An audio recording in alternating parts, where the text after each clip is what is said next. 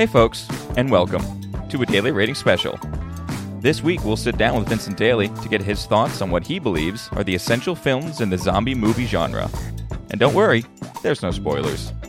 Vince will give a brief review of the movie, share some thoughts, and of course, then rate the films.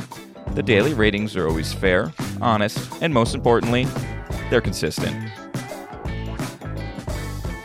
On today's show, Vince will be rating and reviewing Night of the Living Dead, directed by George A. Romero, Dawn of the Dead, the 1978 version by George A. Romero, The Return of the Living Dead by Dan O'Bannon, 28 Days Later by Danny Boyle, and Shaun of the Dead, directed by Edgar Wright. So stay tuned and enjoy the show.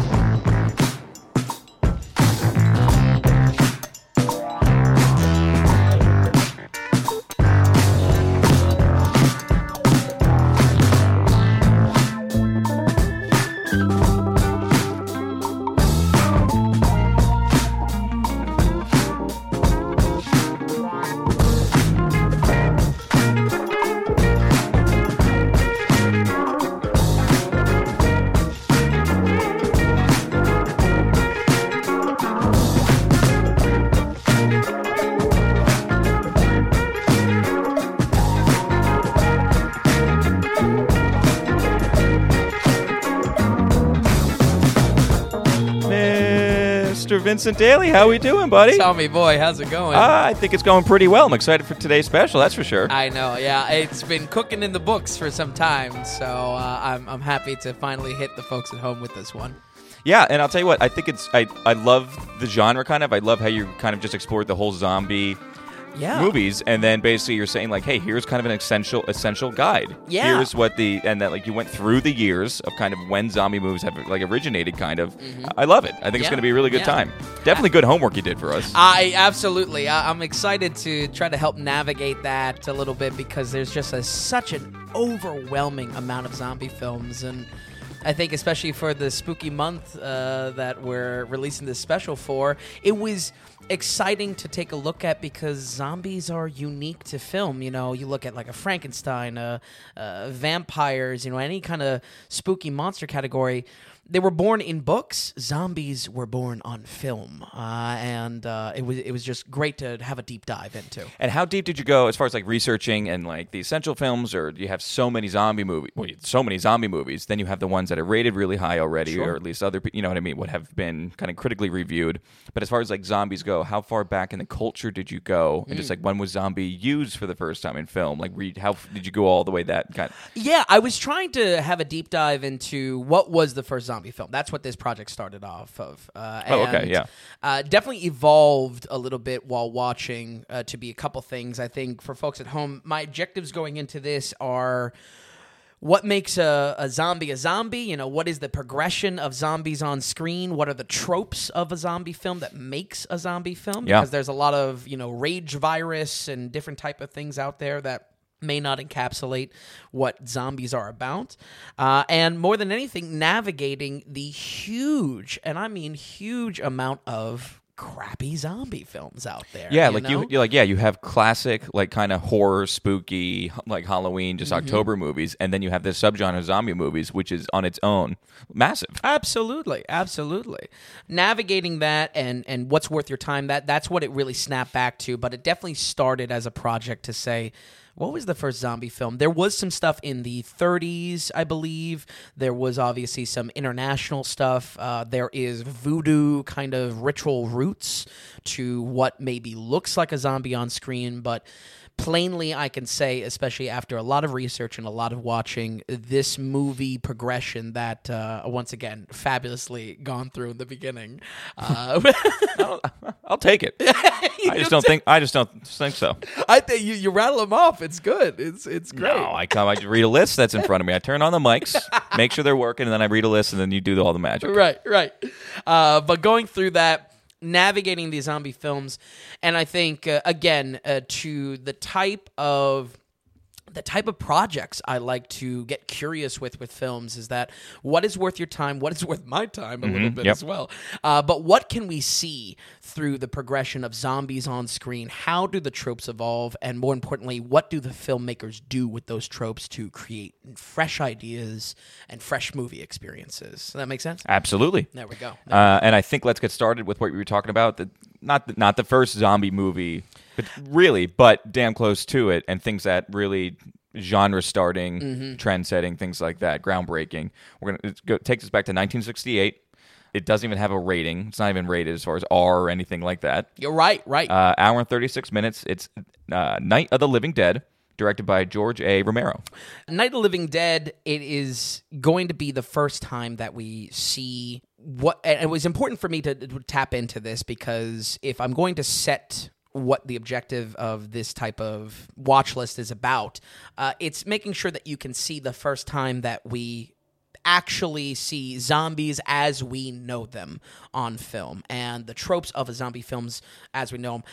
Luckily, it does really start with George Romero and John Russo uh, on this film. Yeah, John Russo is another key factor in this, right? Exactly. Not directing, but but writing right there with yes. with Romero. The, the that is the film duo and very important to dive into because as we go into the the bulkhead uh, of many zombie films to come in the day uh, in the decades to come, it is going to be a, a lot to unpack and find out what zombies uh, zombie movies are worth your time. I think the split of this core team illustrates a little bit of a story that I'll go into once we get into the 80s. Uh, but important to know that this is the source, and I'm happy to say that Night of the Living Dead is iconic because all of the pieces are there. All all of the ingredients in the soup of what makes a zombie film are there. Very typical not really our characters are not really sure how the outbreak happens. I think the mystery of the outbreak is always key to the zombie film and the vast majority of the film is getting caught in a place, uh, survival themes, barricading, maybe getting filled in by a radio t- television premise, and fighting off the hordes of the living dead. It is all right here in Night of the Living Dead, and maybe a little bit proto, a little bit early on. I'll touch on a moment of the zombies themselves aren't maybe the most Oh, menacing. Okay. Uh-huh, okay. Okay. okay. Um, but it was awesome to see in 68 in black and white the start of what will be almost every ma- zombie yeah. film in its DNA. oh, talk I about it's- trend center. it or, is- uh, trend setting. Absolutely. it is Yeah. all right here, uh, plain and simple. Um, uh, let's touch on the, the soundtrack a little bit because I think it is probably the outlier when looking at zombie films as a tense horror. The soundtracks will evolve, obviously, for some of the 70s, 80s. It's very synthy and spooky, but this has a very Bernard Herrmann feel, uh, a very uh, Hitchcock, uh, almost the, the sci fi type of uh, horror or, or fe- creature feature movies that we get in the 50s uh, and earlier 60s. That is the type of feel here that it's uh, these are freaks of nature. Uh, and that presentation, I think, goes a long way to give the film some charm uh, and make up for some of the areas where it does. I mean, if we're going to be calling this a horror movie, it does lack some scares because of its its age. You know, these zombies are walking on screen. They're not necessarily gory. We do get some nude zombies on screen, which is which is interesting. Oh, really? Yeah. Uh, maybe maybe not fully nude. I think we see some we see some breasts. But that's interesting. Maybe that's why it wasn't rated. Maybe this would have been back in the. I mean, back in the day in '68, this must have been a very then sure, sure. interesting film to come out. It, this might have been a movie that like you don't tell people you went and saw. You're right, right. You know, a little so- little too campy, a little bit too Yeah, uh, yeah, definitely. know, yeah. So it doesn't it doesn't feel um, just because you know just because you have an older movie doesn't mean you can't have through and through spooky or vibe. You know, you look at like hit, some of Hitchcock's Hitchcock stuff, Mm-hmm. Absolutely. and that represents. But this trying to find what it is, some of those musical scores and what the zombies look like and everything like Mm-hmm. that doesn't quite. Um, it's taking you in and out of like a genre Mm-hmm. or a horror genre kind of. Would you say so, or like? I think so. I, th- I think it makes up. Why why I wanted to note the soundtrack is because it's it's very iconic when you hear it. It's like woo. Oh, okay, you know? right, right. uh, but uh, it, it does a good bit to sell a black and white horror film that, by today's standards, is really not scary, and maybe by '68 standards was pretty horrifying. But you know, again, a, a, a almost a constant feature that I think will come up in my criticism of, of older film. There is no point in watching this thinking you're in the in the theaters back in the day. We are watching this in the here and now. Yeah, yep. Uh, so I think that's that's some of the palabil- palatability of watching an older film. It helps uh, the soundtrack that is. So Okay. um, when it comes to uh, a, a lot of what the zombies are about, I mean, again, right in my objectives for this specials, folks, um, we, we're, we're talking about the zombies themselves. Uh, the there is the establishment of fear of fire. Uh, gotta chop them uh, in the head or destroy the brain in some sort of way. I don't believe they call them zombies by name just yet. It is the living dead. Uh, and we'll actually play into some of the legal battles we see later on in the 80s, Okay, which okay. I'm very excited to detail uh, and dive into. But for the most part, this one's pretty easy to find because yes there is there are zombies in earlier films of that they are voodoo possessed uh, and they are transfixed by a spell. And i'm not even saying that that is ruled out entirely here for how the zombie outbreak happens. I think what this film does so great or at least one of the two main f- things that this film does so great is that the mystery of what the hell is going on is really suspenseful because you don't know why these zombies are starting. You don't know what the affliction is uh, immediately. And there's a very real problem solving that happens as a story plot line to say, how are we surviving? You know, that's so interesting. You watch a zombie movie now, we all know what zombies are. Exactly. And we all know, like, you know, the, the um, I don't know, the fun campiness of, like, how to kill a zombie. And Exactly. there's, like, zombie survival books and everything like that. But it's interesting back then, you know, you have the characters naturally figuring out how to, what, how to deal with zombies and stuff, which still happens in movies today. Mm-hmm. But literally, while writing this, it's probably just like, okay, we have these people, we have these weird. Literally, the subtitle of this is "They Won't Stay Dead." Right. So it's like it's almost like the that. writers and as audience almost it's like, what do you do? Like Yeah. how how would you do this? And then the people in the movie are also doing that. Yeah. Very fun. Very it's cool. the introduction of a creature and it's i don't think we as a viewing audience have an opportunity to see the origins of such an icro- iconic creature and know what it's about and then see for the first time it being presented on film and unpacked on film Yes. and so it really was worth your time to see those origins where you could say again to my point the zombies are really not menacing at all uh, even when uh, they're up in your face and trying to claw uh, at, at the characters on screen you're like, all right, you know, it's it's it's not scary in that way, but it's it's fascinating to watch them unpack the horror Yeah. of wait, they don't die, you know, we have to now board up the windows, you know, that's it's very interesting. Um, as far as so it's 68, how was like gore? I mean, gore starting to become a little bit more in films. You have Mm-hmm. like Vietnam War era stuff coming out a little bit, like,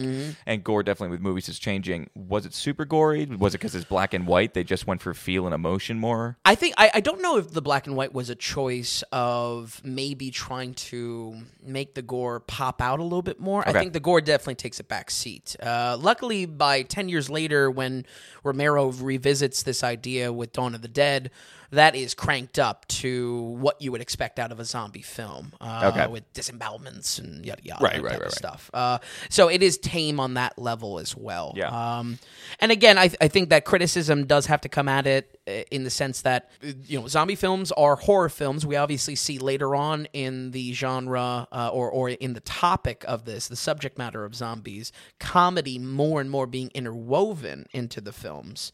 Uh, but I think it's also just the sheer number of zombie material too, especially when you hit 2000s. It's just like, well, we can go. You know what I mean? Mm-hmm. We can go There, there is serious, yeah. but then there's comedy. know? absolutely The interesting because if you look at our list, really, it stops in, or you know, it doesn't quite even hit the 2010s, Mm-hmm. and it's interesting. That's when like maybe some TV takes over actually, Mm-hmm. sure. you have you know, Walking Dead and right? yada exactly, yeah. Absolutely. Um, uh, some other highlights uh, of this film are the characters themselves. You do have uh, the slight, slight beginnings of the trope uh, that is almost in every zombie film, as far as modern modern day is considered. That you know, man is the real threat. Uh, man is the real enemy uh, here, and man's intentions. Uh, there's some of that here. Mostly, though, it's squashed in a very good way that the characters on screen are so competent. Uh, it was refreshing Oh, really? to watch effective problem solving in a horror film, especially after watching so many bad Yeah, horror yeah, we- films as of late. Uh, Duane Jones, the uh, the the actor, actually won uh, historically as well. This film is one of the first films that has a uh, a male black lead uh, as the as the as the main character. Ben is his character, and man, he is just he's got this situation on lockdown. He is just d- handling everything so effectively and it's really a delight to see on film because it's like, wow, I mean, not that he knows what to do with zombies, but he's like, yeah, we got to board up the windows. We got to make sure we have escape routes. We have, you know, we got to listen to the We talked about this before. Competent people watching competent people in movies. That's like what you want. It's enjoyable. That's like um, it's it's what uh, makes Han Solo so great. Mm-hmm. Rad like old Han Solo rather than what they've done to new Han Right. Solo. It's like you want competent. You want competent people. Um, again, I don't. There's like a realism to it. It's like okay, we're in this situation. You're either Yeah. gonna get like mass hysteria because people are freaking out because of zombies, and then you're gonna have like problem solvers, true problem solvers, trying to get to the bottom of this. What what can we do to stay alive? It, And- it's an immersive factor because I think a lot of the joy, and again, if we're going to be talking about the early tropes of survival uh, and kind of what an audience member would do if they were in that shoes, it's enjoyable watching someone effectively do that because if you don't have that as an audience member, Mm-hmm. you're like, wow, they're really, you know, I'm, I'm invested in the character. And more importantly, if you do think of movies like that, and especially zombie films, it doesn't take you out of it. I think. Keeps you gauged. Exactly. Because it can go either way. It's either taking you out, Yeah. which is really rooting, or it's just like it's get, it's grabbing you even more. Yeah, we talked about the first Evil Dead fairly recently, and it was I can't tell you how much I was taken out of that film because it was like these characters are are buffoons. These are these are idiotic Yeah, characters. it- it's not like yeah. yeah, and it, it's it's not engaging. Certainly, that was more so comedy vibes, uh, and and maybe the butt of the joke is that. But uh, I- it was it was great to see because I think the engagement that we see in if survival is going to be a theme, and more importantly, again, if we're setting up these tropes, these themes, these motifs uh, in these movies. You got to know how it's done right and how it looks when it's being done right Yep. to draw a contrast of when it's going wrong, it's really going wrong. You have some of that. There's some good scares, uh, believe it or not, in this film. Uh, most of that is through tension. Most of that is through our group of characters kind of degrading and their sanity degrading, which once again, uh, the first time we're seeing that kind of being put in place. You know, the the endless hordes of the dead are a almost a, uh, a man versus nature type of conflict uh, that we're trapped in a confined space and we have to figure out how to live and how to survive. Uh, I think it was great to see that the horror was understood in that movie in, in Night of the Living Dead, especially so early for '68, that it is about what's going on in the living people's minds, the fear that happens Yeah, to them, and yeah. that's really going to sell the fear versus a jump scare or some gore on screen. It's Right. there in the DNA, uh, which again is is huge and incredible to see. The you know i i again the starting ground of what we know almost 100% what zombies are about. We know everything about it. It's exciting to see it start. Also, the unraveling of the threat, I think, is where this movie, if I have to really get it down to a bottom line, why is watching such an old film worth your time? Uh, I think unraveling the threat, they understood exactly what they needed to do, and almost every zombie film uh, it does it since. It is experiencing the threat it is bunkering down and having that survival element, and then it's getting info dumps outside of where the threat is, Right, through right. radio or TV. For A Night of the Living Dead, because it's a little bit earlier, it was exclusively radio. But Right. it was so fascinating to see that the description of how to deal with the dead uh, and uh, what what our characters should be doing, and that fueling ideas. Right. You said for- you, you said it uh, like the DNA, and that's like the Mm-hmm. DNA of this film is t- like totally through the coming zombie movies over the next how many decades? That- absolutely. how it's almost I don't, I don't want to say refreshing, but like I think that's incredible Mm-hmm. because you could have had such horrible, horrible zombie movies for the Mm-hmm. almost for the first decade, and we would almost all be like. Oh, that's understandable. We're trying to understand the You're right. genre, you know, getting into it. But Yep. like right off the bat, it's hitting these marks, Absolutely. and like and setting the trend. Kind of very cool, very yeah. very cool. And that's why I, I, I was so positive on it because again, I can't stress enough if if th- there's almost like a practical indicator to say like, whoa, if the zombies aren't scary, then what's the kind of the point of the zombie film? There is really good here to to watch as a modern day There's emotion in it. yes. There's yeah. uh, and, and fascinating to watch it all start with that. And I think uh, that really boils down to a lot of factors that create a baseline of what is a zombie film, what are zombies, and what do characters do under that very specific kind of man versus you know natural force conflict, Mm-hmm. and the fact that something so early, if not the very first, you know, defining Yeah. the genre, it's there. That's very exciting for me to watch. Uh, Yeah. I, I think when it comes down to a lot of what is done to build scares and build tension, again, just relating real quick back to the radio and the info dumps, you could even say that's maybe even a little bit sloppy writing to have something so like jammed down the audience's throat, mm-hmm. but it's great because we've watched the whole film them trying to stumble through a situation, those info dumps are almost catch up for the whole film. And maybe, uh, again, going to a point that if you did not know what a zombie was about, we need to make sure you're introduced to what the stakes are here and what the threat is, especially Yeah. if that threat's not very real with an unmenacing looking zombie. I think the film does a good job at covering that and becoming a little bit more timeless uh, instead of just visually saying uh, the zombies are a threat we need to we need to be scared of them. Well, they're not really scary in this. How do we communicate that fear elsewhere? It is through those those those information dumps. I love it. Yeah, The- I, I think other than that, I mean, I, I can I can praise the competent characters until the cow comes home. I mean, really, that that is a positive note. But other than that, Night of the Living Dead, I think hits for me as a very much a should watch. I don't think it, it crosses over into a must watch because again, I think bottom line with the passage of time, there are going to be better iterations of what's going on here. That said, it was a phenomenal watch to see the origin of it and exciting for that reason yeah. as well. With that said, though, we will go ahead and give The Night of the Living Dead a 78. Oh, uh, 78 is really good. I mean, for the first true movie in the genre to Mm-hmm. Right. hit that 78, that's that's huge. And I like that you got it to 78. Like it isn't a must watch as far as just a singular film is, Mm-hmm. is, is is involved. But I mean, I bet you would recommend to almost every audience that you actually should watch it if you're about kind of the horror genre Oh, because it, it is like it's it's so crucial Mm-hmm. just in the history of all of it. Absolutely. Um, Absolutely. Wow, very good. 78 is a very good score for such an old first Right. first film. Yes, a very in campy horror film. Um, I wasn't expecting that. I really wasn't. Yeah, Uh, I, I, and I wasn't either. You know, uh, watching it, it was just more so. Must've been a know, joy. I felt it was necessary for the project of what this is about, what Mm-hmm. this special is about, to say, well, if I'm really going to be calling heads or tails on whether a film does a good job with zombies, I better know the origin of it. Mm-hmm. It was amazing to watch this whole film unfold and say, wow, this actually wrote the book on what that criteria is. Yeah. you know. Wow. Um, so That's really good. That's awesome to hear.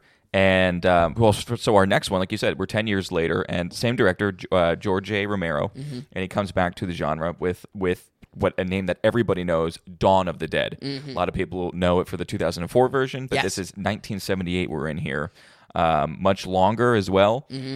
How does how does he return to it? How, what do we get? It's interesting. So we have a 10 year gap here in between Night of the Living Dead 68 and Dawn of the Dead 78.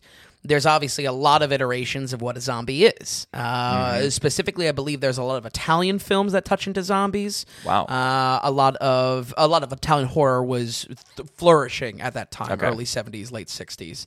So a lot of interpretations happen there. It is amazing to see Romero come back and be like, yeah. I, I wrote I'm this. the- this is mine. so, um, refreshing to see because it's like there, there's some weird aspects to Dawn of the Dead. Uh, essentially, we have a a 30 minute in- introduction of our characters, almost very a la Billy Friedkin's style of how he makes movies. Reminded me of The Exorcist. Reminded me of Sorcerer.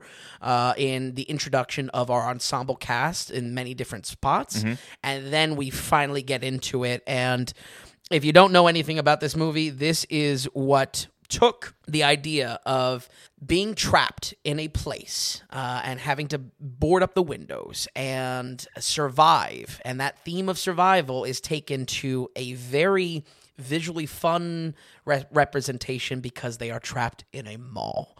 And this is where that mall zombie comes into play. Uh, the evolution of the zombies really isn't much. The zombies are still very much walking dead.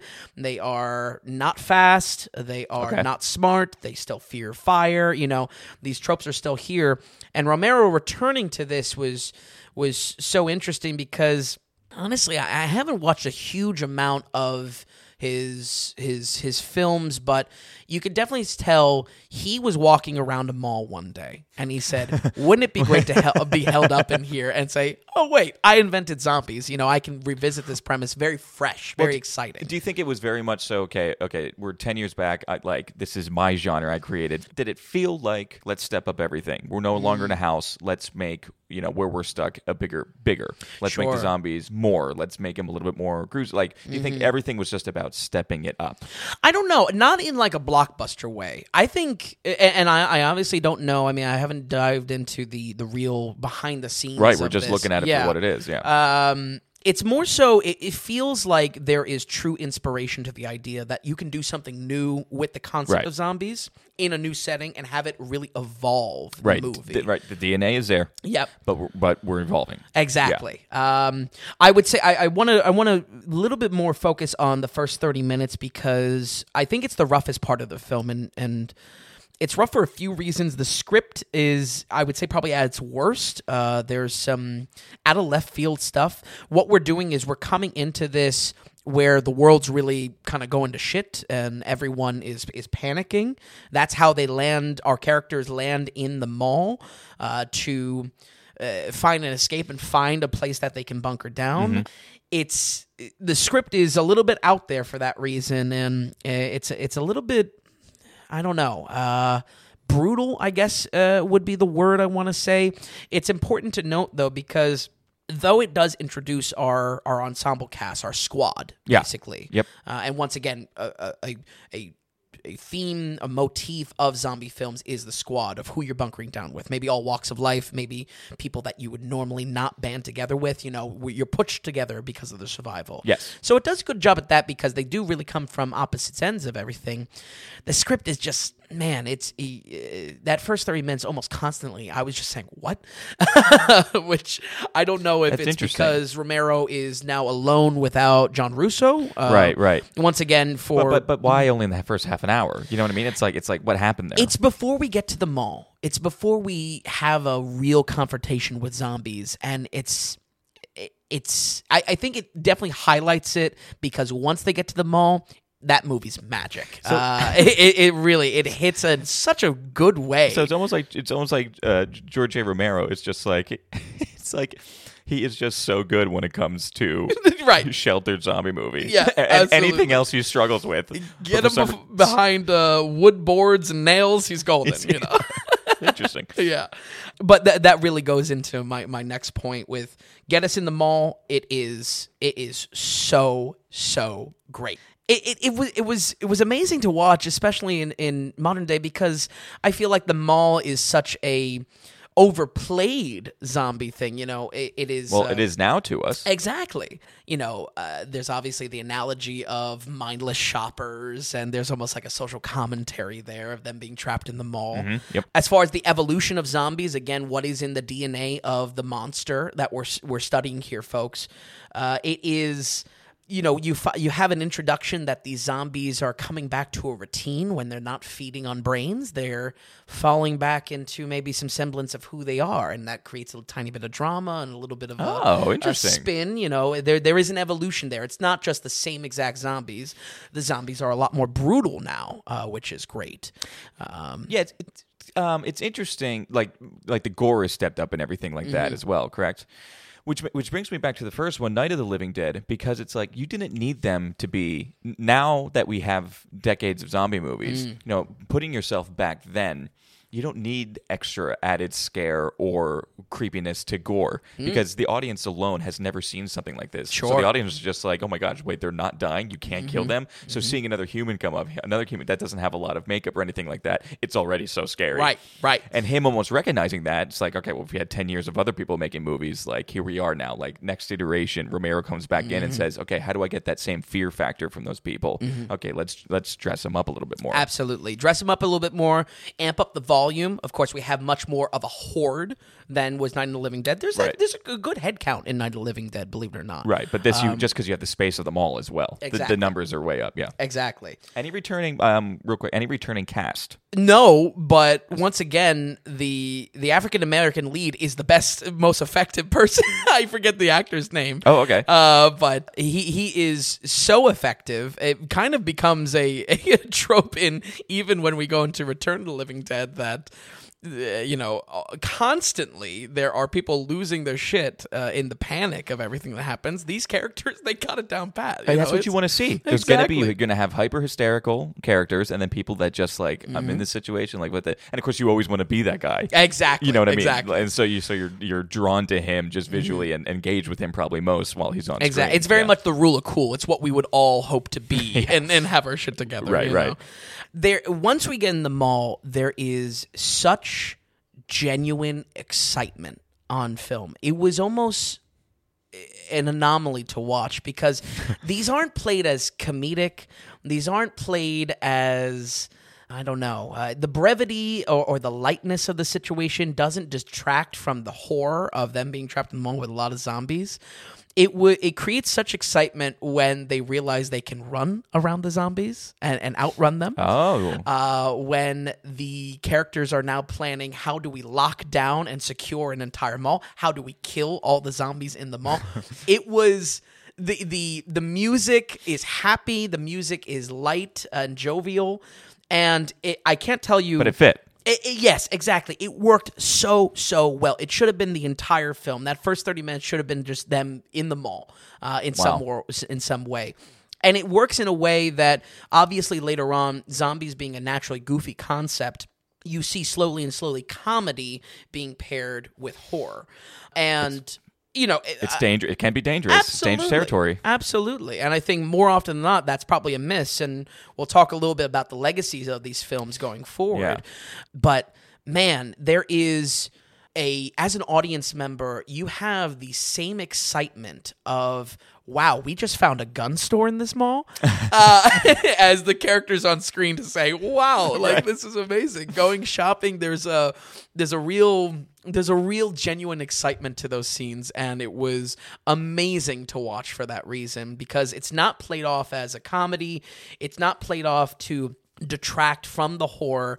It's just an almost like a christmas scene and there's a natural excitement on film for that That's reason so interesting. And like you said, we're so used to seeing so much comedy interwoven in our zombie movies Oh, totally. now. When you have Zombieland and things like that. Where, but it's really, it, it's almost like in the roots. It's really comes, you know, that's, it's interesting. Exactly. There's uh, maybe it relates to the freedom of it. Uh, you Yeah. know, society is collapsing. There's a freedom There to, is. you know, what I mean, Yeah. I, I th- there's there's a lot to unpack there, and obviously, I want to keep this very, you know, or as spoiler free as possible uh, with Right. the with the film. But uh, it is.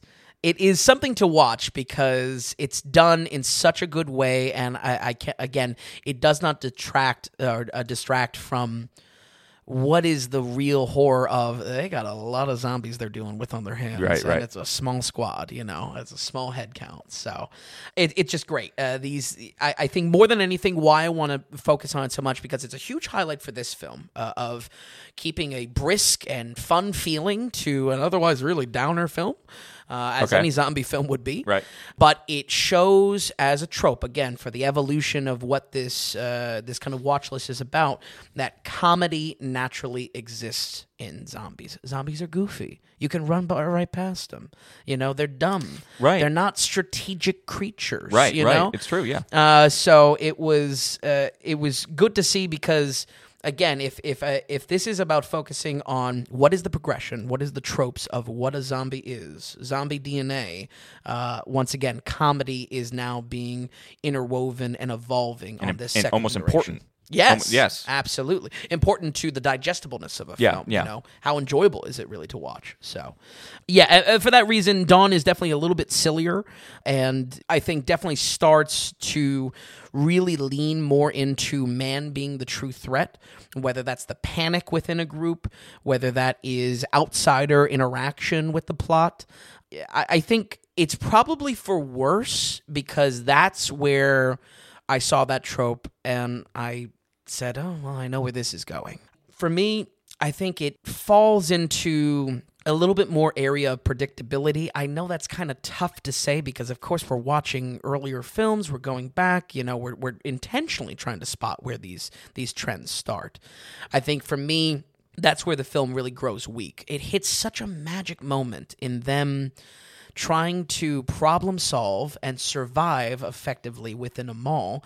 And it's such a delight to watch them on screen uh, build a plan of action. Yeah. It was it, it's it's almost a, a similar way of how a heist movie scratches that itch in your mind. Uh, But when it when it comes down to a little bit of where that plot un, or that plan unravels in a bad way, and where the zombies are repeatedly introduced to be a force you cannot survive around. Um, that's where I think the film grows a little bit weaker for me. It's still very enjoyable, but I think anyone watching that after a moment It's gonna feel that. uh, yeah, Yeah. You're, you're really going to feel that, uh, and and I think that's even regardless of whether you are a avid zombie watcher or not. Overall, I think this film has a little bit too much fat on it too. Uh, a lot is focused on the individual relationships of our main squad. I think some of it is brought home in a good way. Others is just kind of left there, uh, and it made me wonder is this just a, a- the message that the plot has and the movie has that you know no matter how special you think you are you're not above potentially being in a you know in the horde you know one of the many horde? Uh, i think that's probably a factor there in in the message that romero is trying to get across in this movie much like it would be the the analogy of the living dead being in a mall and kind of mindless consumers. But it, I, I think it it comes off a little bit too much. Uh, th- again, what I have it marked down as is a little bit just too much fat. Okay. could be trimmed a little bit. That makes sense. It is two hours and seven minutes for a zombie movie. Yeah. and, and I think that plays was right almost like- into that opening as Yeah. well. Cut out thirty minutes, and you're right there. You're right Put there. me in the mall. It's great. Yeah. it's oh man. It, it really that, that that those sections of the movie are magic. Uh, there's just such a genuine excitement to it. But I think it's a landmark film. Very simply, if I had to put credence in Night of the Living Dead versus Dawn of the Dead, it's going to be tough to say which one is more integral because I think Night of the Living Dead really drives home uh, the DNA of the zombie, but not scary zombies, where Dawn of the Dead has scary zombies, but maybe loses some of that simplicity that drives home what a zombie film is about. Very interesting. Uh, yeah. Uh, I love that it's the same director, and I love that he's building on things. Mm-hmm. And um, you know, thank God it was almost him that that brought this genre to us. I know. Who knows I what the zombie genre could have been had we had other directors? Exactly. You know what Exactly. I mean? Um, wow, very interesting. Yeah, I think you know where it's golden. Zombies plus mall. I, I think just very simply, he was you know Romero was probably just walking through a mall and be like, "Mm, be good to hold up there, and you know, which is great. That that's really an electric plot. Uh, but that's where it kind of comes aside. One last note, uh, real quick, uh, before we get into the ratings, is this film is in licensing hell. You cannot find this on any streaming service. Uh, you will find the 2004 Zack Snyder Dawn of the Dead, Yeah, it's everywhere. which uh, is everywhere and almost makes you think is this is that the definitive way to watch the movie. I would definitely say no we're not touching on that movie in this special uh, for a couple reasons but it is extremely hard uh, to try to find this film and, and watch it. Uh, i would I want to almost bump it in a rating because of that, because I don't like licensing problems preventing us from watching a film, especially something so much of a landmark as this. Right. It's something to note because if this is going to be a practical watching guide and you take this, you, you listen to this episode at home, folks, and you want to do the same kind of deep dive into these films and uh, and, Right. and enjoy Be- it on that be- level, Be prepared. uh, be prepared. It's going to be pulling teeth. Probably that's a YouTube watch. Maybe that's an illegal watch. You know, uh, Or hard copy. uh, Sure, sure. Uh, hard copy as well. Very hard to find. Uh, Very it- strange. It is. It's tough. Uh, we'll go into some of the licensing, but I felt that that was important to note because, man, um, that nothing sucks more than, especially with increasingly digital media, uh, the option to watch something this much of a landmark taken away from a viewing Yeah. audience. So, uh, but with that said. Dawn of the Dead, Mall of the Dead. we are going to go ahead and give that a 79. Oh, a 79. Wow, I thought it was going to crack the 80s. Definitely the way you were talking about it. I, I, I thought so for a while So too. Just, just just one notch Just- above. One notch above Night of the Living Dead. And if anything, I do. Re- uh, you, you hit the nail on the head. I, I do want to relay that both of those are almost just as integral to the zombie watching Mm-hmm. Yeah. Oh, big- experience. yeah. Uh, but because that point difference is so you know uh, so negligible, uh, it, it's almost pick your poison. You know, pick pick what you want to dive into. I think both. I, I- I think I would pair both together. absolutely, absolutely. yeah, definitely. In the end of the, yeah, at the end of the day, Yeah. Uh, but it's seventy nine, still very, very good. Mm-hmm. Especially when you're dealing with a zombie movie, that it's so close to like, yeah, this this is almost all time stuff that you should be watching. Right, right. Uh, very cool. Uh, yeah, that's awesome. But okay, so let's just keep it going here. So our third film on the list here, The Return of the Living Dead.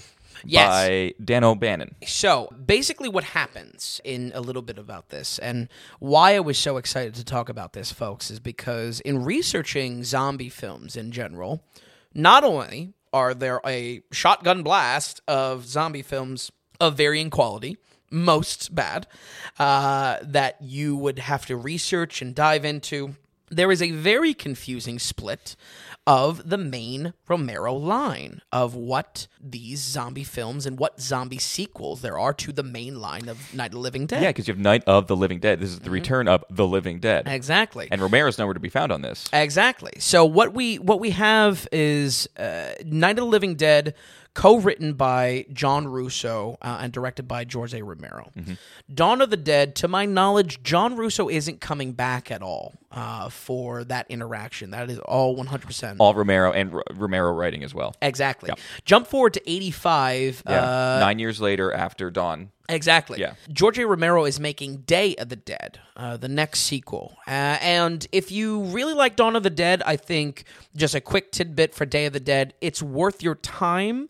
But I didn't want to focus on it because mainly for the scope of what this watch list is about, it doesn't really do anything with the evolution of the zombies. It's more of what works and what doesn't work. Romero hit his limit. He, he should have just stopped after the first two films and not go on to his third. Exactly, exactly. Uh, and for the study of evolution in zombies, I think that was important to shine a light on the other main film series is the Return of the Living Dead film series. John Russo, the very same year as Day of the Dead, uh, is making his own film. And now through legal battles, through So bad blood between these two. I believe so. Initially, there was a lot of bad blood. I believe actually uh, Romero consulted on Return of the Living Dead, and then it got a little messy. Overall, Jeez. what this results is is the licensing hell that Dawn of the Dead is in, Okay. uh, and as well a very confusing way to approach this series because, by all intents and purposes, if you started with Night of the Living Dead and then went to Return of the Living Dead, you would have whiplash because Return of the Living Dead is a straight up comedy. Uh, wow. total opposite end. Jeez, was it so? In- yeah. Uh, and and a nightmare to try to navigate. As It a, yeah, yeah, yeah. yeah. Because had you have you told me he's like Tom, I want you to make a zombie list or essential zombie movies, Mm-hmm. or, or give me a list so we can see progression of zombie movies. I would have to go and watch eighty movies, Right. and then try to work my way through this and, and like trying to get through the things. It's like that's confusing, especially for a start of a genre. Mm-hmm. It, it, it's in the same year. too much homework. Oh Yeah, my yeah, god, it's it's it's a lot to to focus on. Uh, uh, Return of the Living Dead goes on to have, I believe, three or four sequels in, as well, and much like the Of the Dead series, that dips more and more in quality, unfortunately. Okay. Uh, Return of the Living Dead almost catastrophically drops in quality by the second one. But I think it is my slot for this 85 year because out of the two, Day of the Dead, it's more of what we're expecting from Romero. Return of Living Dead is pretty shocking as far as the comedy and what directions they go with. Okay.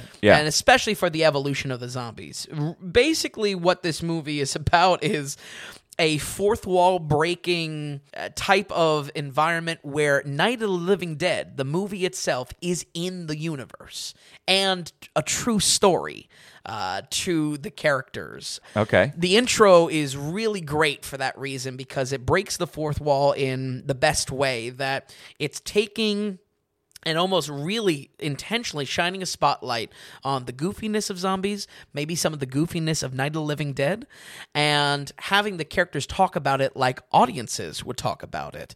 The film uses that as a premise for constantly subverting expectations of what zombies truly are and more and more kind of improvising on we really don't know the threat and that's where all the comedy in this film rises from So, I mean, honestly, it, it almost it sounds like it could be an absolute nightmare. it's yeah uh, you know, seriously, it sounds yeah. like that doesn't sound necessarily appealing, and to do sounds to make it good sounds really difficult. Yeah, uh, this this film I think is important to watch for how comedy in zombie films can play into it.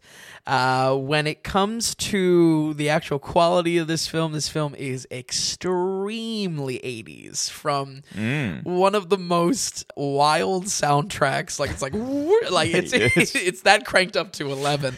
Um, uh, the characters themselves are a motley crew of almost every 80s archetype, uh, from punk to uh, mod to Valley Girl. It- Uh, it's yeah, it's a combination of a lot of factors. It, it's almost odd how much of a time capsule it is because it's like in '85 were these were these dress styles really that ingrained? I don't know. I mean, it, it feel it felt weird almost, but it is a straight comedy because it plays a lot of the sequences just with, you know, it takes that panic of the need for survival and takes it and puts it with people that have no right surviving uh, because they're just bumbling buffoons. Mm. we we lose our competent characters. Exactly. Yeah. Exactly. I think in that it fails as a horror.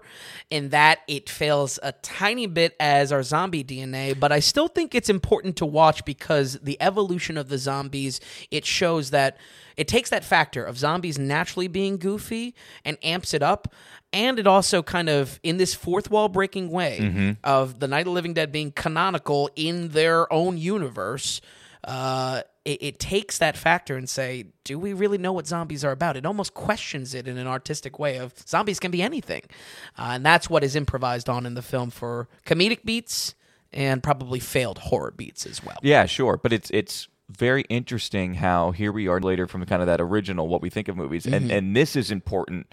The reason why we have so many of those other zombie movies, and maybe you could say bad zombie movies, but this is the start of those. Maybe Yeah, yeah. not that this is bad, but just the goofiness of it, f- nonstop. Yeah. or full stop, I should say. Uh, yeah, it, it- the, And- the and- goofiness is there, and and again, bottom line, if I had to really break it down to an exact formula, it's the zombie scares are not used for anything but subverting expectations of what zombies are about. And what that comes into play is a very goofy zombie. The result is a very yeah, and the zombie. and that's what I'm saying with this film. After this, it opens up the box for anybody who wants to do zombie movies. Mm-hmm. Just like, oh, well, this is this is giving us the ability to let's do whatever we want with our zombies in our film. Mm-hmm. Who cares about the structure of the Romero? We apparently we can do whatever we want now. Absolutely. Like, yeah. Yeah, uh, and uh, Russo definitely takes that into the whole uh, Return of the Living Dead series. Uh, I believe again up to three or four films, maybe even more. Uh, but they're all all- pretty much comedies for that reason. And still all writing, or did he get behind the director's chair in some of them? I mean, I thi- think thi- it's actually this is Dan all- O'Brien, exactly or Dan O'Bannon. I think it's all his stories that are being adapted. Okay. Uh, Okay. But Again, I'm not going to focus on it too much because, much like of the Dead, the Living Dead series, uh, it kind of goes down uh, Yeah, more yeah. and more, uh, becomes more derivative. Definitely, there's better spotlights as we progress through the Mm-hmm. yeah. decades.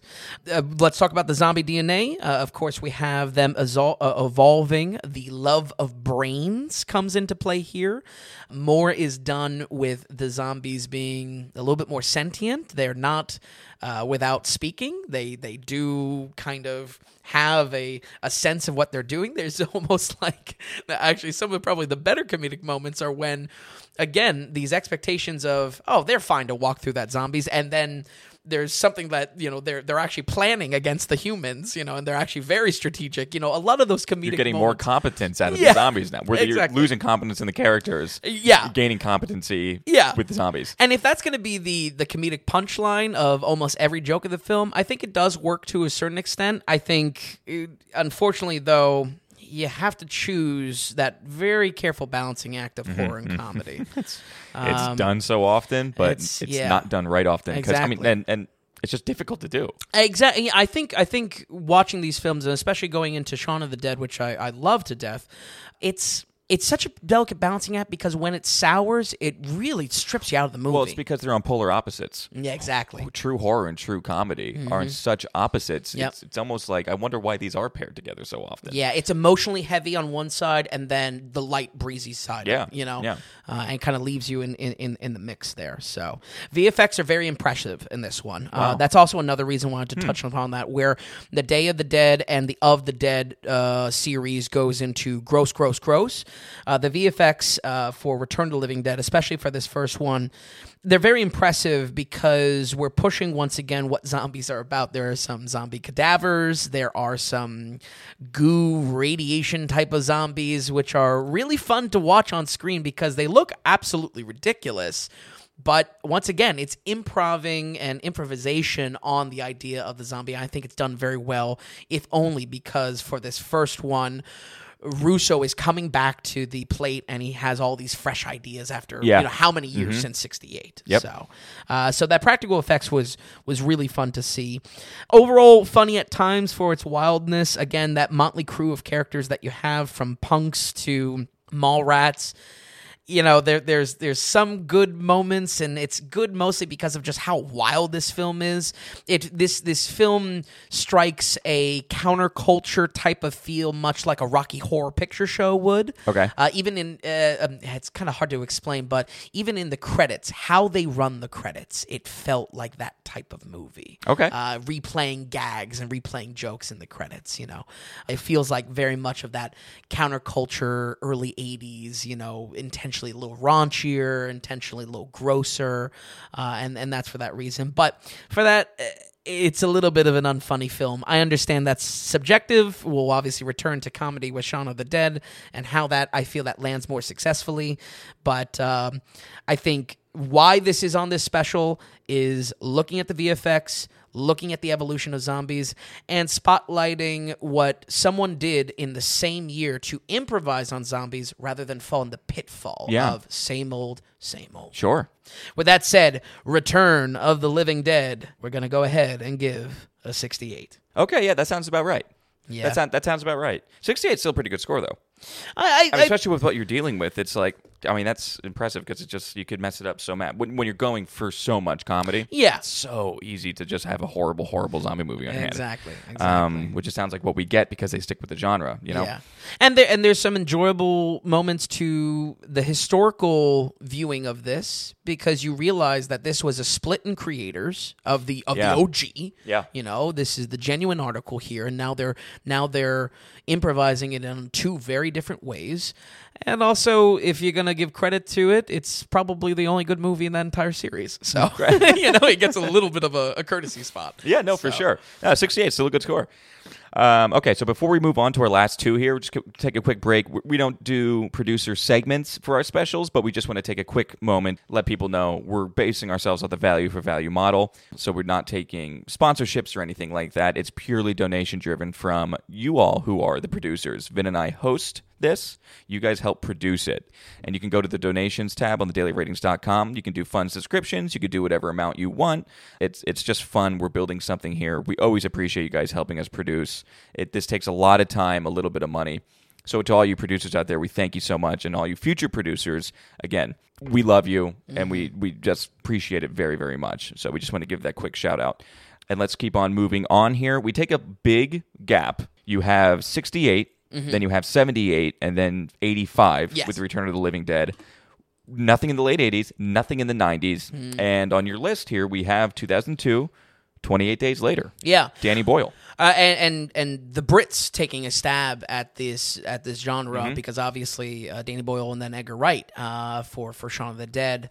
It's not that and and some of the some of the the behind the scenes for this folks there was an idea of maybe zombie films through the decades. One, the '90s doesn't have any kind of good movie, which is crazy.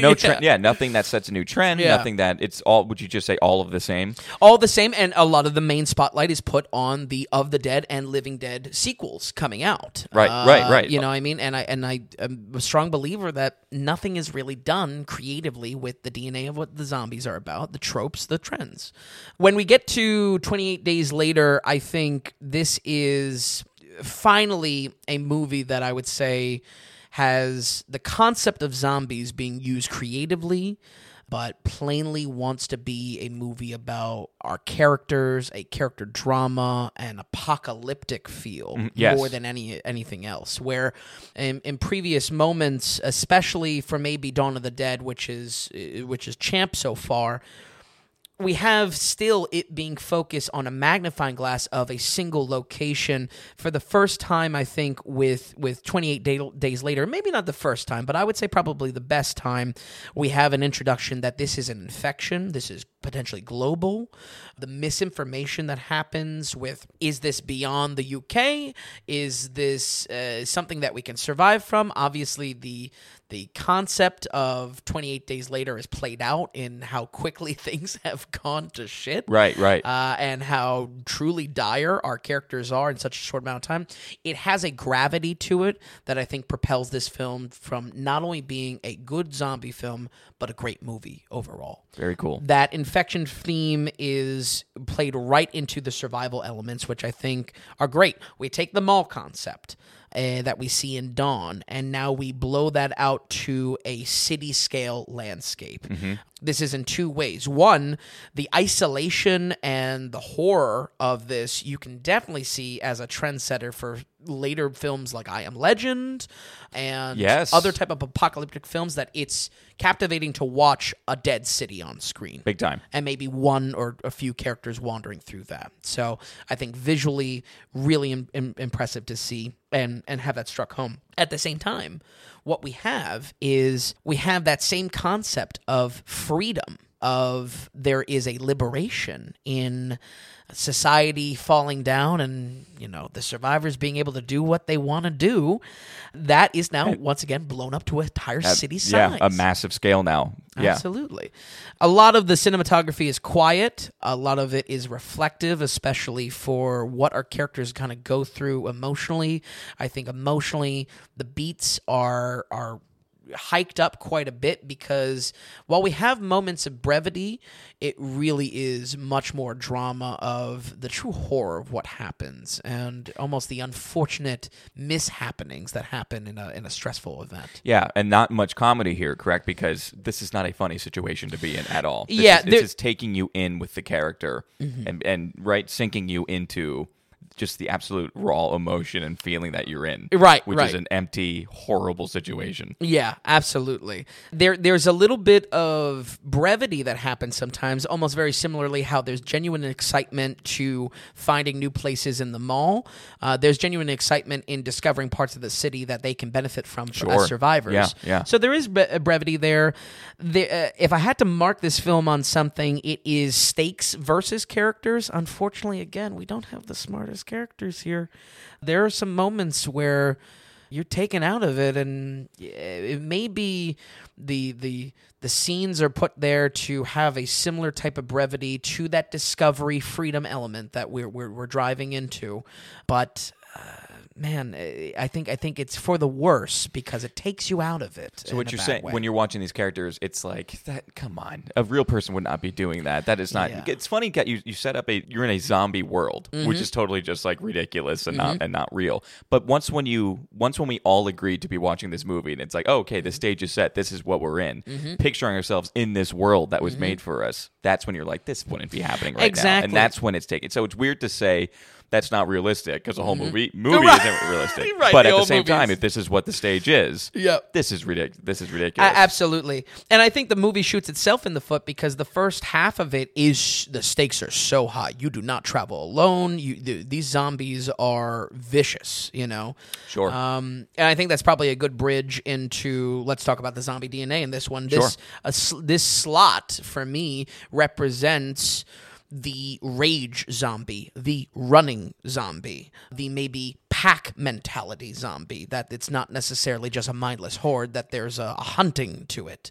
I think we see this again be a trendsetter for things like I Am Legend. Obviously, going into later in the decade and then into the 2010s, we see something like this blown out to a large proportion, maybe like a World War Z Mhm, sure. uh, where the there's almost a, a fetish of large zombies, and that now evolves it again. I think the DNA is right here in 28 Days Later, and unfortunately, those it- movies don't do much more for it to beat it Right. out. This is the first time, you know, this is like what, 30-ish, 35 years later from that Mm-hmm. first one of slow, not really uh not really scary zombies Mm-hmm. to pretty scary zombies but still slow and dumb and then here we are it's like, no, let's let's it's upping the zombies once Yeah. again, but in a tasteful way. Absolutely. Um, which is why I'm glad you put this on this list, I think, because it's another milestone in the zombie culture. Absolutely, Yeah. absolutely. And I think uh, as maybe not as effective or as kind of like blockbustery a lot of zombie headcount is, you know, a, a higher zombie headcount to on the screen. It's still important to recognize that that is a trend in how zombies have evolved in film Mm-hmm. and how we're seeing them as a threat. Uh, I think it's done no better, uh, except right here in, in 28 Days Later Right, right. once again though i think it, it drives home what a zombie film is about I, I for a second I, I kind of balanced well i mean they're rage zombies it's not really the living dead per se it's it's it's more of a viral infection to this film but it is a zombie film in the dna of survival information dumps from public sources Mm-hmm. and using that as a tension builder man being the true threat you know it hits And man 100% being a taking on a, a new creature form, yeah, life form exactly. kind of. Yeah. exactly. Yeah. And the problem solving, most importantly. I think if I had to nail of all those tropes and all those trends that we've been talking about and how they built, it is a zombie film. If I had to boil it down to one point, it is problem solving. And I think where some movies really fail with that is that you like seeing effective problem solving on screen. You Right, don't like you- getting frustrated. Uh, so, uh, and maybe some of the horror comes from there and tension, but uh, Frustration could be good as far as like, oh, you don't want to do that, don't do that, Right. But you still want to deal with competent characters, Exactly. You know that that you you know it puts you in the room and you can be competent with the character and have those disagreements and agreements. You don't want to Mm-hmm. Be saying, "You're an idiot. This is just not not what would be happening right now." Right, It's a big right. difference there. And and if anything, and we're, we're obviously going to be talking in our last slot about Shaun of the Dead, a horror comedy. It, if you're going to do it, you got to make it about it 100%. Uh, you Right, can't do right. the balancing act is committing, I think, to one side. It's actually probably not a balancing act at all. But yeah, overall, I think where this movie stands above is again, like I like I said a, a- a little bit ago, it it transcends what a zombie movie can be uh, evolves and improvises on that a little bit, but mostly it's it's one of the best acted uh, zombie movies. Yeah, you have a you're pretty young Cillian Murphy in this, yes, correct? Yeah, yes, yeah. Uh, you have a lot of young actors in there. I mean, yeah, Naomie Harris is, is in Mm-hmm. it, which is great. I mean, that's so very cool. Exactly. Oh wait, yeah, uh, that's that's Moneypenny, right? Yeah, yeah, Yeah, she's so good in it too. she's so great. Plays a very cool character. But yeah, I think overall, just the performances themselves, uh, it's just a caliber above, uh, and I think that's that's that's Well, where it's, it's almost such a shame. It adds insult to injury that the writing for these characters was maybe not top notch when it came to the con- You know what I mean? Because if you have the actors, the talent was there. Yeah, you, you hit know? the nail on the head, especially because the stakes for these characters are so high. Yeah. We're all the more invested mo- emotionally. Uh, the true drama comes from the emotional stress of, you know, uh, of the horde, you know, eh, the zombie is not your loved one. It is a zombie now, Right, you right, know? yeah. So I, I think because the stakes are so incredibly high with that, if anything, it spotlights the little moments that you could probably say, oh, that was just a little bit moment, but it's like a massive spotlight on it Yeah. because it's it's magnified. you Sure, know? sure, absolutely. But I think for the most part, 28 days later, this is where this lands in a must watch because it has the ins- excitement uh, naturally occurring from Dawn. It has the roots of everything what a zombie film is about. We finally mix in probably a not, not an award winning performance, but a critical performance in our actors. Yeah, and you have Danny Boyle at the helm, Exactly. which is you know big time. Exactly.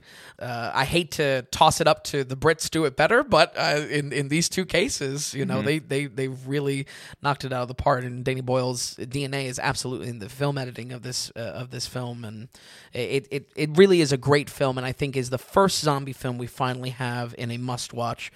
With that said, we will go ahead and give 28 days later an 80. 80 on the dot, very 80 good. on the dot. I think that's so. I think that's extremely fair, Mm-hmm. and I think it, I think that makes sense as well. And I think a lot of our listeners know at least the the respect that 28 Days Later has. You know what I mean? It's, Yeah. it's more closer to our. You know, we're not in the 60s or 70s anymore. Mm-hmm. You know what I mean? It's bringing it into we all we all know about it, even if you haven't even watched it. Mm. Everyone knows kind of that 28 Days Later has an importance. I would say. Yeah, You know? absolutely. Um, but It has 80, a solitude to it. I it. love that you cracked it over that mark. Then I mean, it's very impressive that we have 78, 79, 80. I love. yeah, I love that. And, and folks at home, you may you may say, "Oh, it's it's you know, it's a couple points. What's the big deal of this?" I think I think it's it, it's illustrative that all these films are worth their, your time in different ways. It's just again, it's Yeah, different they're, interpretations. they're all worth their own salt, exactly, but in different ways, and b- that makes sense because what we're doing here is kind of showing progression of zombie movies. You know- Exactly. You know, where does the culture change in those pivotal movies? Mm-hmm. And we're kind of hitting all those. So speaking of which, let's keep it going. So again, we're, we're, you know we keep on pointing out the years here. Twenty eight days later, two thousand two. It's only two years later Mm. that we get our next film and final film on Mm-hmm. the list, which is Edgar Wright doing Shaun of the Dead. Yeah, and I think there's, like I said, there's definitely evolution to the zombie DNA uh, in in future years. But this is where I feel this movie takes what the zombie DNA is, uh, the the uh, what zombies are about, and uses it instead of where Return of the Living Dead was a subversion of those expectations for comedy Right. this is using what the audience knows as what a zombie entails and what a zombie story entails and uses that as strategic ammunition for the comedic beats and uh, much like all of Edgar Wright's stuff it, it is it is done to a exceedingly high level of care uh, and planning and design uh, this movie is interwoven so naturally from the jokes and the repetition of what some one-liners are and how it's tied into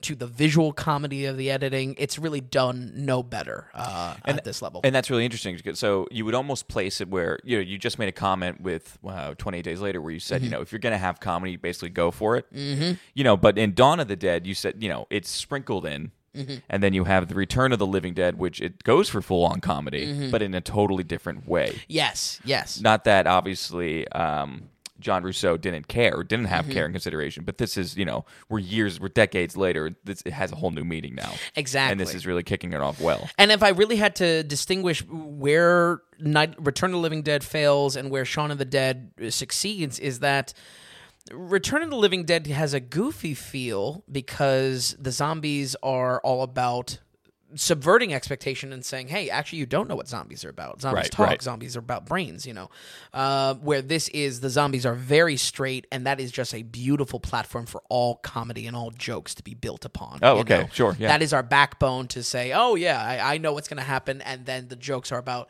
subverting the outcome, not necessarily the horror itself. Right. Okay. Um, so, you know, playing that straight, I think it, it just sets up that comedic expectation so much better than Return to the Living Dead. Honestly, it's. I would 100% consider this a movie that follows through on what we've been talking about the whole time. Uh, what are the info dumps on TV? What are the survival elements? What is unpacking and understanding the monster for what it to be? Yeah. Yeah, Uh, yeah, we yeah. don't have so much of a point that there is a uh, that that characters know what necessarily zombies are in the film. Uh, they they do call them zombies, but it's it's all there to really unpack what all these movies are about which is again and i mean uh, it's it's a special and we're always talking about this but it is problem solving uh, Yep. it is problem solving on screen that problem solving is so well designed to have comedic punchlines and comedic payoffs for the whole thing it, it, it just effortlessly makes a mending, a, a melding of zombies being naturally goofy, maybe kind of a threat, maybe also not too much of a threat, Interesting. uh, and combines them with characters that probably have no right surviving to it, but. Uh, it it's because they're such it's it's kind of low forces meeting low forces. It it hits home so Yeah. well. It, it's comedy and just the ridiculousness of it all. Exactly, exactly. Now, I have a question with the characters, though. If Mm-hmm. if you're getting kind of bottom barrel as far, it sounds like you have not very highly Competent, competent people, but very much on purpose, and it's a main absolutely. attraction of these characters. Is that Absolutely. like no, no, no? That's the whole point. Yeah, yeah. Is is the non competent part? the big theme here as well that I think again what will separate any kind of comedy that Edgar Wright does is that it really does have a, a story and a message to tell behind the jokes. The concept here is dead weight. He has a fr- you know uh, Shaun has a friend Mm-hmm. that is dead weight with him and he's surrounded by dead people. You know what I mean there's there's, Sure, there's sure. deeper there. There's Yeah. Care put into the writing uh, and I mean I will probably bring this up with every Edgar Wright film that I dive into. It, that care is shown in the visual design of the editing. Uh, for this case, it is all visual comedy. Whether it is a scene of him walking up a toy slide to see a horde of the dead and then walking down, the visual comedy, I mean, it's very British. This is a very British film, so maybe there's a slight disclaimer for folks at home that Right. you know, you may need subtitles sometimes, you know, but uh, it is it hits so much because that editing transcends maybe a cultural joke, Right, right. uh, or something that's hokey to British people, and uh, that will make a laugh in those type of audiences. I think where that bridges it and where this becomes a much higher graded film for me is that that editing it transcends cultural boundaries. You know, Sure, absolutely. I, I, almost wish E- E- wish Edgar Wright or a director like that in Japanese comedy would come about to bridge some of those comedic moments a little bit better Mm. a wider have it la- audience. exactly, Yeah. have it land for the wider audience. It's not just because to see you know more people enjoy it or, or, or more more money at the box office. I think you achieve a better film, a more well rounded. yes, film a more complete, reason. more complete. Yep. Absolutely. But that visual editing, that visual comedy, I think when talking about Edgar Wright, it almost all roads lead back to Shaun of the Dead because I think this is where it really hits. Um, personally, I am a fan of some of the later films, and hopefully uh, in future specials I can interweave as much Edgar Wright content as possible. But I think, uh, you know, it is man, it is just so entertaining to watch moving pictures on the screen with his movies, and I mean that's the simplest way I can put it. You know, uh, if anything, intentionally oversimple to to really illustrate that there is a reason why this is a motion picture versus a, a, a novel versus a video Right. versus any other art Yes. form. You know, It's crucial, and it's in the DNA of this film in particular. exactly Those visuals, yeah. Exactly. So, I, I think in that comparison of what is right uh, with Return of the Living Dead and Shaun of the Dead, it's just genuinely better writing. And I think comedy writing that can probably be subjective. I think if I had to distinguish this for folks at home, and especially for anyone that has seen Shaun of the Dead and maybe even Return of the Dead as well, or Return of the Living Dead, uh, it's it's just the, the the jokes are interweaved so much better. It's it's payoff, it's tie back, it's everything Yeah. that you would mark a great stand up set for of tying back into themes and calling Sure, back yeah, to jokes absolutely. to create zingers and whatnot. Um, this film does that effortlessly, uh, and if I really had to, you know, because you can say, well, they're both comedies, are are how does one succeed and the other fail? I think it, again, it's just very simply, it's more thoughtfulness in Yeah. that writing, better design. There's something more going on So- here. Yep. And there's always going something going on in the visual comedy of it. Again, just to tie back into the editing. If the jokes aren't landing for you, if you maybe can't understand this character because of a very heavy, you know, uh, heavy UK accent, um, it is uh, bottom line. You he Edgar hedges the bet with the visual comedy of what's going on screen. Uh, the zombie DNA. It is here in almost to a T of what we've been studying so far, but that is why this lands on the list because it is now not trying to improvise and instead use that as a baseline, and I would say almost masterfully use it as a baseline for all punchlines Okay. of the film, uh, and kind of understands what it is. If again, what we were just talking about, if you're going to mix. Um, comedy and horror, it's got to understand what it's doing and what it's designed for.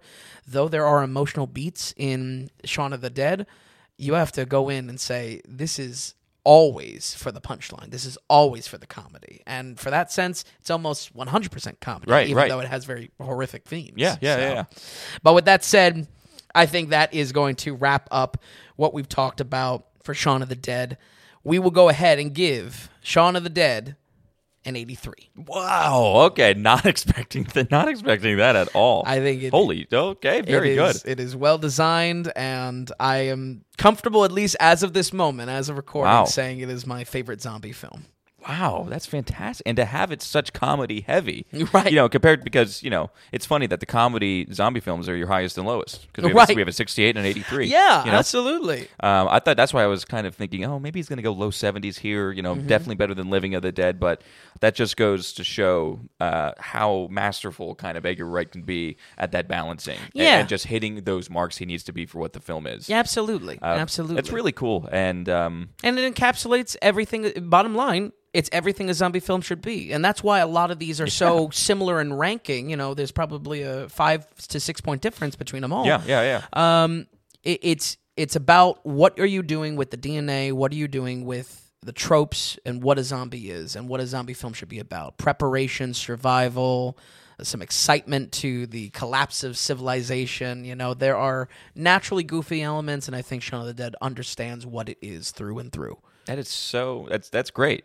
Very very good homework that you had to do, and this this was a this was a great guide, and just honestly, because it's something that I'm not too well aware of. I haven't actually I haven't seen all of these, and I'm a little embarrassed to say, but um. Yeah, definitely a great guide, or just like bringing us through the decades of the zombie. I think that that's fascinating. Uh, great work, and these really good movies here. Yeah, have. It's quite a good good list.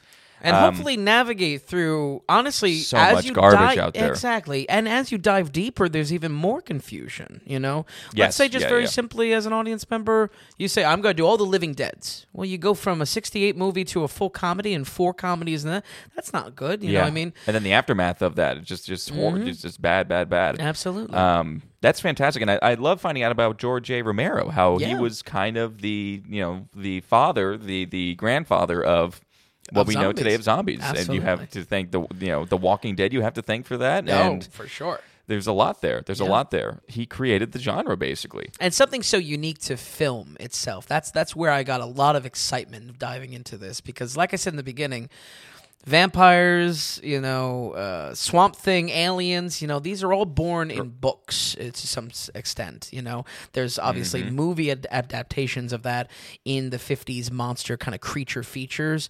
Zombies, they're born on screen, and I think that was wonderful to have as kind of a, a deep dive Uh, into yeah, and it, for the rating. it was fun too. It was a lot of fun, Yeah, yeah. and um, it's a, it's such a great list to have, and we Mm-hmm. can't, you know, we'll have it as a compilation on the site for sure Mm-hmm. for people. I think I think it's just so much fun, and and not just uh, you put a lot of thought and care into it, big time. So. for for zombies. Yeah, we appreciate for it. something brainless. All right, Vin, is there anything else you would like to add to this special, or should we roll credits here? I think it's it's the only thing I would add, uh, and tying into producers, i you know, much how I came across this topic and was overwhelmed very quickly with what is heads or tails on good movies. If you come across that, practically speaking, folks at home, of you're diving into something and it is a nightmare to try to navigate, I think that is exactly where we want to hear from you. Yeah, let us know exactly. Email us, donate, and, and we'll read your note on the on the show and everything Mm-hmm. like that, and we can have an open dialogue about it. Appreciate you stopping by, Vin. This took a lot of time for Vin to put together. We released these specials separately from our normal episodes, so it's even more film watching during all this time. You know, it's a lot of movies per week that that Vin's taking time and watching, studying, note taking. We're putting all this extra time into you know a whole nother podcast and putting mm-hmm. them on the site and and creating these things about it. It's it is fun for us, but it is time consuming, and there's a lot of thought and care put into what we do. So if you do enjoy this, if you didn't even think you were a zombie fan or going to check some of this out, you know, not even a horror fan, but you found this valuable, uh, we would really appreciate some support. And if you found value, then could you give us back some value? We appreciate it. We're having a lot of fun with this. We hope you are too. And we can't wait to work with you guys and, and build up a little family. And we're all having a good time together. Absolutely. It's wonderful. So we'll just run down these one more time, folks. We have Night of the Living Dead with a 78%, Dawn of the Dead, the 1978 version, with 79, The Return of the Living Dead with a 68, 28 Days Later, breaking that 80 mark with a straight 80, and Shaun of the Dead with an 83%. We thank you so much, folks, for stopping by for this special, and we will see you next time on the Daily Ratings Podcast.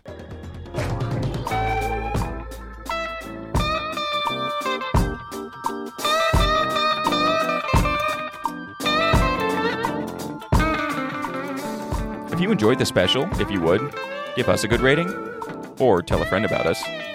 If you're wondering if a film is worth a watch or just like to see more movie ratings from Vince, be sure to stop by thedailyratings.com where we have our ever expanding catalog of films.